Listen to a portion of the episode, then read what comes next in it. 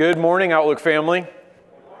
Sure is good to see everyone this morning. We are continuing our recurring series that we call Live Free. In this series, we focus on the overlap between our spiritual maturity and discipleship to Jesus and our mental health and emotional well being. Now, let's just pause for a second and ask why would a church spend time focusing on mental health? Aren't we just supposed to be preaching Jesus and teaching the Bible? And I would say, yes, you're exactly right, actually. The Bible is full of wisdom for living our actual human lives. And Jesus is always concerned about the flourishing of our souls. And so when we do turn to the subject that we call mental and emotional health, the state of our soul, trying to navigate our actual human lives, we find that God's Word and Jesus and, and life in Christ are immediately relevant to that subject, that they actually go together. If this is a subject that's interesting to you or something you need to learn more about and want to learn more about how God's Word intersects with mental and emotional health, you can always go to outlookchurch.org slash mental health, where all the Live Free sermons from the last two or three years and other resources can they all live on that page online. So you can check that out anytime and just kind of download the whole the whole thing so far of how we've been uh, addressing and handling this important topic. This month we are focus, focusing specifically on our relationships on our relationships. A significant aspect of life in god is life with others, as that small group video demonstrated so well. Loving people, forgiving people, communicating with them, resolving conflict with them. And no small part of our mental and emotional health flows from how well we foster healthy, flourishing relationships. So they really do go together. Last week, Kate Mangano, our connection and care minister, kicked off the series. Didn't she do a great job? I just want to express my appreciation. Really, really great kickoff, she talked about how we crave true belonging as human beings. We are connected in our society today. In fact, in some ways, we might feel more connected than ever, yet we're also more isolated than ever, it seems. Our loneliness is technically at epidemic proportions, and that is leaving us increasingly unable to function and really is slowly killing us. Today, we're exploring the subject of self awareness as we examine the question who is this me I bring into every relationship? We're going to talk about having healthy relationships. We got to start by looking at ourselves. Who is this me that I bring into every single one of my relationships? And what we're going to see today is that we cannot afford to ignore ourselves.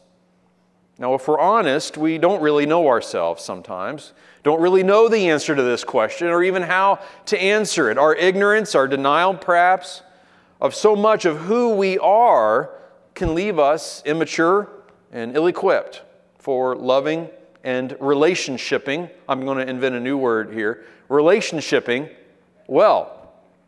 So let's dive into this question and potential ways we can answer it by hearing some super potent words from Jesus. I'm going to read this passage, words from Jesus, then we're going to pray, and then we'll move through it together. In Luke chapter 6, Jesus says this Why do you look at the speck of sawdust in your brother's eye and pay no attention to the plank in your own eye? How can you say to your brother, Brother, let me take the speck out of your eye, when you yourself fail to see the plank in your own eye? You hypocrite. First, take the plank out of your your eye, then you will be able to see clearly to remove the speck from your brother's eye. Let's pray together. Father, as we open up your word, as we let these words from Jesus, spoken out loud so long ago, but preserved and written and captured in your holy word, and now landing on our ears today, let Jesus teach us by your Holy Spirit. In Jesus' name we pray. Amen. Now, Jesus is warning against judging and being judgmental, being a judgmental person, which is corrosive to any relationship. But this picture that he paints, this this analogy that he's using, it, like so many word pictures that he gives us, it's deeply insightful generally, in this case, into how human relationships work and how what they need to work well. He has great insight into our own human psychology. And so let's move through what Jesus has to say here, thought by thought. He begins by asking a question Why do you look at the speck of sawdust in your brother's eye and pay no attention to the plank in your own eye? So let's attempt to answer by first admitting that he's right, okay? You got us here, Jesus. You see right through us. We often do not pay attention. Pay, we, we really do pay no attention, or at least very little, to ourselves. Uh, we don't always even want to look at ourselves, right? We'd rather not do that, especially perhaps when it comes to our relationships, because we easily see all the ways others could do better by us, right? Our relationship with so and so would only be better if they would, or if they would stop, right? Whatever it might be. That is obvious to us. If everyone could just figure it out, understand that how smart we are, everything would go better, right? But remember what we said a couple of Sundays ago. Jesus is paying attention to you. He loves you, knows you deeply, wants to walk with you, and wants to teach you about one of his favorite subjects, you.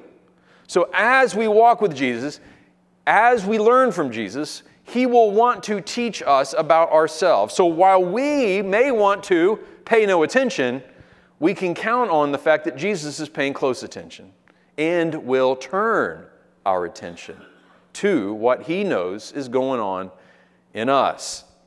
He wants to teach us how to love by learning first to receive love. And that means addressing some things and getting them out of the way. We are, Jesus says, to love others as we love ourselves. But some of us stink at loving ourselves. And when we talk about self knowledge, what some of us hear is self loathing and self hatred. I don't really like myself. I don't want to know more about myself. I spend most of my time trying to avoid myself. But Jesus calls us to something more. And there's no way we can talk about our human relationships flourishing without spending some time talking about the attention that we ought to pay to ourselves. In fact, paying attention, whatever we're paying attention to in life, is powerful. Where we turn our attention really steers our lives. And so Jesus is calling us here why do you pay no attention to the very thing that, you sh- that should demand your most focused attention? He goes on, How can you say to your brother, Brother, let me take the speck out of your eye, when you yourself fail to see the plank in your own eye? This is all of us. We have to admit it. We all have blind spots. We fail to see. And in these blind spots, we hurt others and ourselves, often unintentionally. That's what a blind spot does, right? We, it makes us clumsy. We don't see where we're going. We say things we didn't understand how they landed on someone, or we, we react in ways that we didn't even realize we were, all because we have these blind spots we fail to see because there's something in the way that we've not paid attention enough to work on removing. So let's start with how many of our planks got there, to use Jesus' word picture here. Major things that trip us up in our relationships. Things, again, who is the me that I'm bringing into every relationship? The kinds of baggage, the kinds of history, the kinds of things that we bring with us wherever we go. Let's, let's, uh, this is going to be a little bit of a deep dive here for a moment. And, and so we're going to look at, at four types of things that we're bringing into every relationship that, without paying attention to them, can really end up getting in the way and creating blind spots. So the first one we're going to call attachments unformed.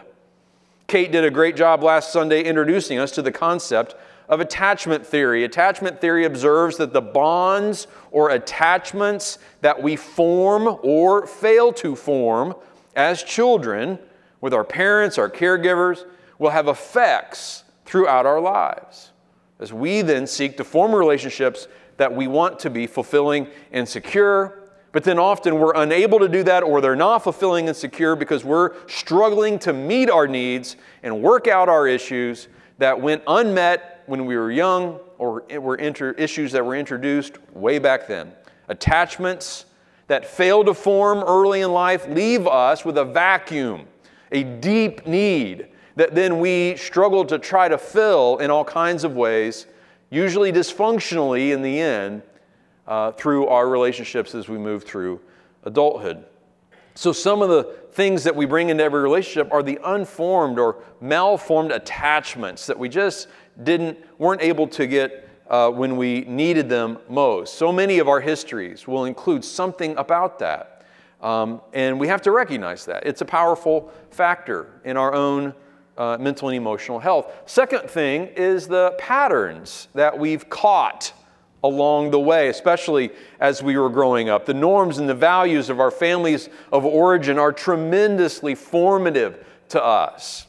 Uh, the way love was or was not shown, how conflict was or was not handled, and on and on. Such patterns of thinking and communicating and behaving are brought with us into every one of our relationships. We may not even know it really at first. It was just kind of the water we were swimming in all that time in, our lives, but it was forming us in ways that we might end up realizing later as we move into our adult relationships. Thirdly, there are the wounds that go sometimes untreated. We add to this the ways we've been hurt, burned, uh, betrayed, damaged, you name it, the tough stuff that's happened to us. We carry that also into each of our relationships. When such wounds and traumas are ignored, as they often are, many times we just stuff them down, right? So we can move on. They get infected, so to speak. And naturally, then we get reactive. And we say and do often counterproductive things that end up affecting our relationships, all coming out of our woundedness. We all come into our lives uh, where we pick up through our lives wounds, bruises, hurts, brokenness. And when we don't address it, if we pay no attention, it ends up affecting our relationships without a doubt. And all of this naturally leads to some dependencies that can develop coping methods, how we manage the pain or escape the feelings of regret or grief or responsibility, or maybe just the memories of abuse or attack, or just a deep lack of support or affection, you name it. But we end up developing ways, putting up armor, or creating some uh, addictions that end up hurting us in the end. Rarely are such coping mechanisms good for us, right? They inflict more damage create, like I said, addictions or dependencies that end up sabotaging our relationships. So, man, this is, this is complex. There's a lot going on in each of us, and it does affect our relationships. Planks in our eyes that blind us, blockages in our souls that bind us, keep us from giving and receiving love, robbing us of healthy, flourishing relationships. But there is hope.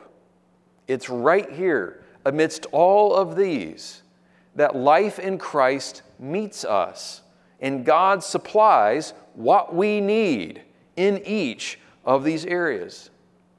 God calls Himself our Father, and in His deep and overflowing love, every one of our attachment needs can find its fulfillment anything we've lacked, and we all move through life with some level of lack, He longs to fill. Such an intimate bond is the crux of His salvation for us. The idea that He wants to do life with us, that He loves us completely and unconditionally, that as we place our faith in Him, we are accepted by Him and we are secure in His love growing in the wisdom of Christ and enjoying the fellowship he provides in his household that we call the church, resets the mold of how we behave and respond, replacing patterns that we now no longer that, that we now see no longer serve us or anyone around us very well. We learn new patterns. We are formed early in life. We are transformed by Jesus. Jesus is a healer. and guides us gently into wholeness when it comes to the wounds we collect throughout life. That's a huge subject. And His Spirit living in us empowers us to overcome and to leave behind the crutches that we cobbled together to make it through. He understands and now gives us the strength we need as we discover we can depend on Him and find ultimate satisfaction in belonging to Him. There is nothing that has happened throughout our lives that God is not there to heal, to supply, to replenish, to restore. He knows and understands all of it. There are, there are plenty of ways and reasons to find hope for ourselves and for our relationships. So, before we go on, let's talk about how we can live into what we've been talking about here. Live into this. I, if I have something in my eye, to back, back to Jesus' uh, word picture here, what do I do? I either go straight to a mirror or I find someone I trust who can look at me, right? Do I have something in my eye, right? Take a look. Help me out here. So let's think about that for a second. I'm reminded of James chapter 1. James says, Don't merely listen to the word and so deceive yourselves. Do what it says. Anyone who listens to the word but does not do what it says is like someone who looks at his face in a mirror. And after looking at himself, goes away and immediately forgets what he looks like. This has a lot to do with our idea of developing our own self awareness. And James is painting a picture here that opening God's word and letting it speak to us and putting it into practice, however imperfectly, but taking it seriously enough to apply to my life, is very similar to looking into a mirror, learning something about myself, and then when I put God's word into practice, it's like remembering what I look like, taking that knowledge, what I've learned about myself, and applying it as I move forward in life. But when I look at God's word and then just kind of forget all about it, it's the same as looking in the mirror and then forgetting what I look like. God's word is like a mirror, it shows me myself. And so, that one way we live into this is to let God teach us through His Word. That comes in our own personal time reading the Scriptures. It comes in moments like this when we're gathered together and letting God's Word be taught to us. It comes uh, to us when we're in small group with our Bibles open and we get to encourage and sharpen each other. But God's Word, open before us, is like a mirror. And when we apply it to our lives, we are very much learning about ourselves, seeing ourselves in His light and that really helps us to know what to do as we move forward in the areas that we've talked about. And then the other thing that, that might happen when one of us has something in our eye is we find someone we trust who can take a look. And so let me just go ahead and build on this theme that we're focusing on all month and that we've already been referring to, and that is our small groups here at Outlook. Groups, we say a lot, are where we know and are known. Being known and getting to know ourselves is exactly what we're talking about here, and groups are where that can happen. Help me with the plank in my eye. My human relationships really need me to pay attention to that, but I can't do it by myself, right? The need we have for uh, uh, more groups is constant. Just Friday afternoon alone, we had seven people uh, reach out, seven households reach out saying that they're interested in a new group, joining a group. That was just one afternoon, just on Friday. And we're constantly meeting people whose number one request as they find Outlook and begin to uh, enjoy being a part of our overall fellowship is where can I find a small group? And so finding the, the people who will lead such groups and seeing, we, we talked about this in May, but I'm bringing it back because it's just this important. We have about 20 or so small groups right now, yet we need more groups.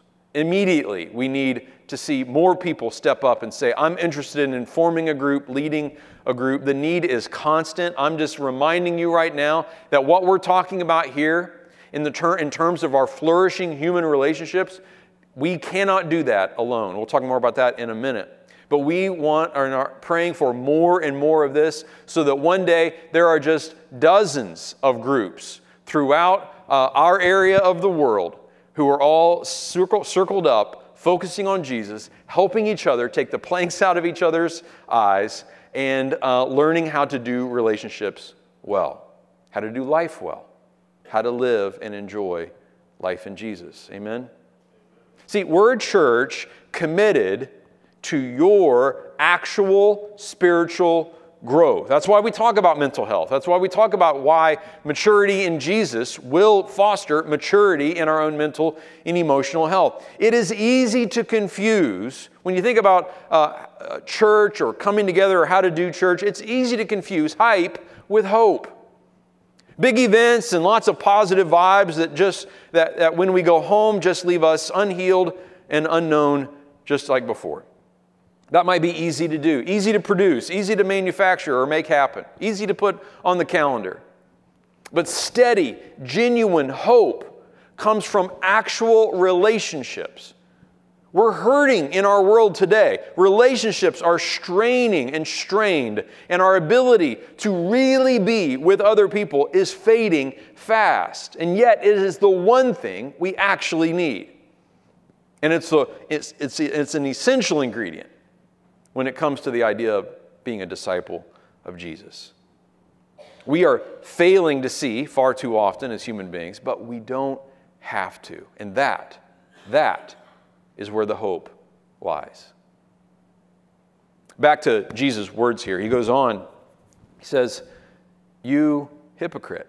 Ooh, that seems kind of harsh, right? Like, um, but really, I think it's an honest diagnosis. Because what he's saying here is when we're operating the way he's describing here, hypocrite is a good word for it because that mean, the word hypocrite means pretender, mask wearer, faker, false faced.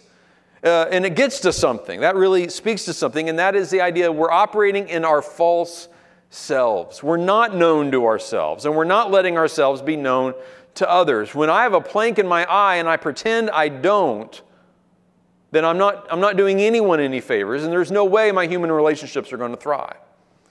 When I'm working hard to ignore the planks, pretending they're not there, and convincing myself I'm fine, I'm in no place for personal growth, spiritual growth, or relationship growth. Amen? And it's an exhausting way to live. We've all been there. We can find ourselves there on any given day, but Jesus is calling us out saying, Don't pretend. Instead, he goes on, First, take the plank out of your eye. Oh, when you put it like that, it sounds simple, right? First, take the plank out. Now, he says first, and part of us wants, especially when we think of our human relationships, again, part of us wants to say, yeah, yeah, yeah, but so and so, don't they need to do something first? Right? Don't they need to apologize or don't they need to figure this out and stop doing that? You know, we have, we have this idea that maybe it's not us first, maybe it's them first, someone else. Sometimes, and sometimes, let's acknowledge, it really is the other person's fault. You might be in a relationship um, challenge in which someone really is doing something, they injure, someone's injuring, abusing, betraying us. But the fact is, when relationship issues are chronic, we can only blame others for so long. So, first, Jesus says, take your own plank out. Do the work. Don't just talk about it. Don't just read about it. Just don't agree it's a good idea or intend to get around to it. Pay attention to yourself, your baggage. Your relationships can heal, and those in them will be grateful when each of us takes the time to pay attention to what's going on in us. Who is this me I bring into every relationship? It's good to take inventory. What attachments were made or not made as I was growing up that I'm now seeking to fulfill? What wounds were ignored? Maybe they've gotten infected. What patterns have, did I pick up long ago? What coping mechanisms have I employed that have developed even into dependencies. We are a collection of all of these, as well as strengths and talents and insights. We bring it all, knowingly and often unknowingly, into every relationship we have at home, at work, at school. I'm reading a book right now called Anatomy of the Soul. It talks about the connections between neuroscience and spiritual practices. It's by a Christian uh, psychiatrist. His name's Dr. Curt Thompson. And at one point, he talks about something called implicit memory. It's kind of well, a way you would describe all the things we've put up here so far. Those things that we carry into every relationship are stored in our brains as implicit memory, he says. Neurons that fire together because, uh, and when they do fire together, they are wired together. We've all learned about the grooves and the pathways that can be forged in our brains, and so we develop patterns of thinking, ways of reacting. They're like a plank in our eye. Our reacting, our interpreting of situations, how we communicate, all those things get forged, and we have to sometimes build new patterns. He observes that it's not hard to imagine the almost infinite ways that our, our implicit memory, these things that we carry into each relationship, they're kind of like barnacles we've picked up along the way in all of our travels that are sticking to the whole of our personality, that they may be creating our future without us even really fully realizing it, firing in the same wiring that's been repeatedly formed in an unconscious, reactive way. And he says this at one point even if you are a follower of Jesus, you may not understand why you repeatedly why you repeatedly behave in ways that get you and others close to you into trouble.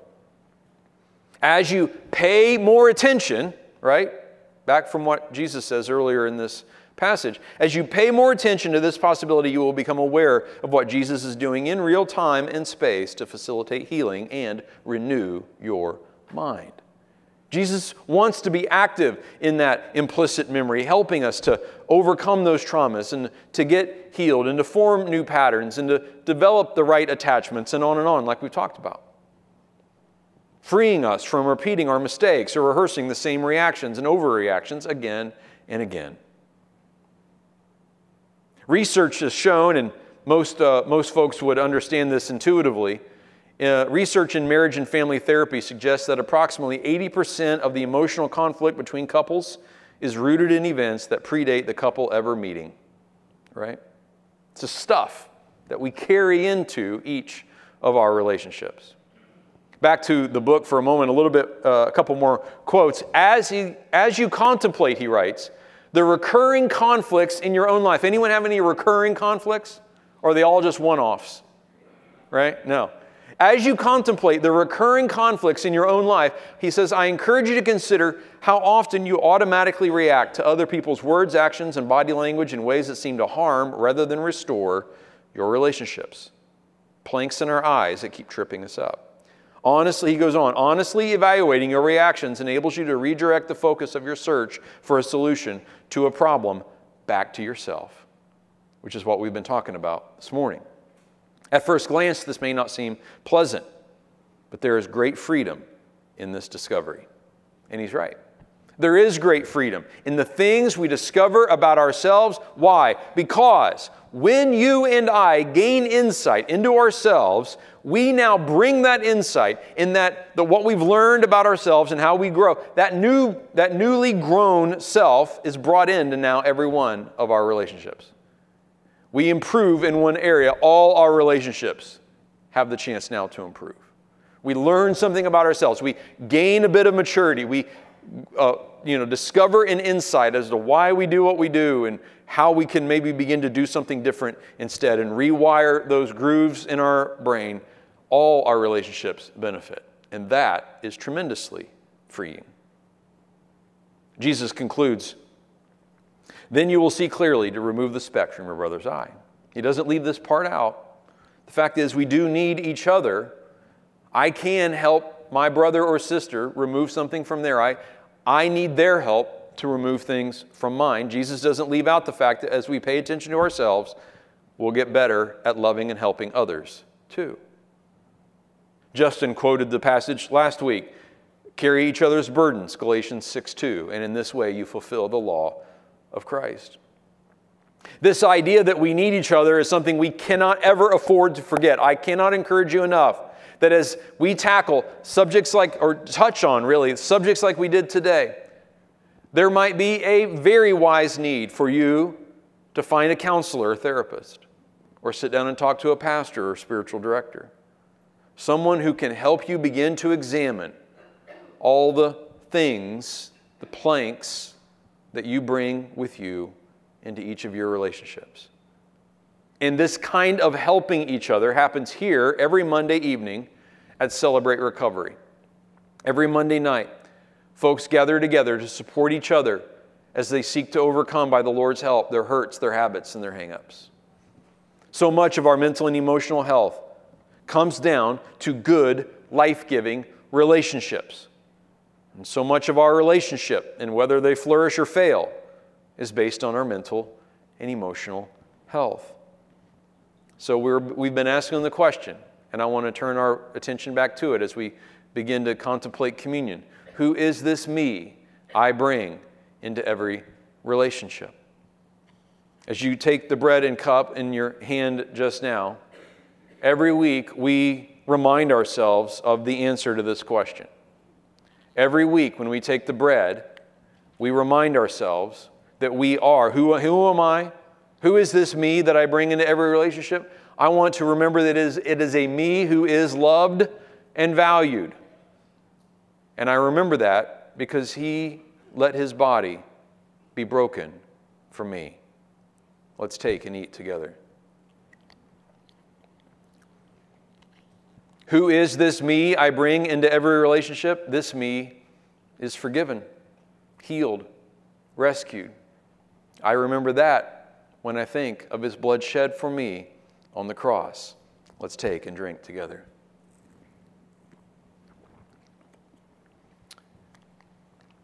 Let's pray. Lord, we thank you that you do love us so very much.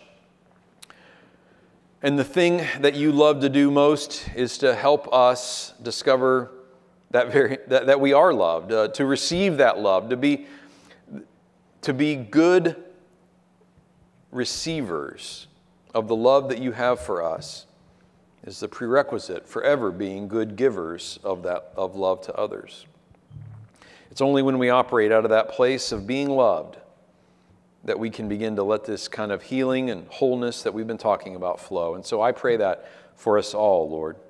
Whatever insights, Holy Spirit, each individual one of us needs from this message today, do your work. Point out those areas gently, lovingly, as you're so good at doing, teaching us what we need to know about ourselves. In Jesus' name we pray. Amen.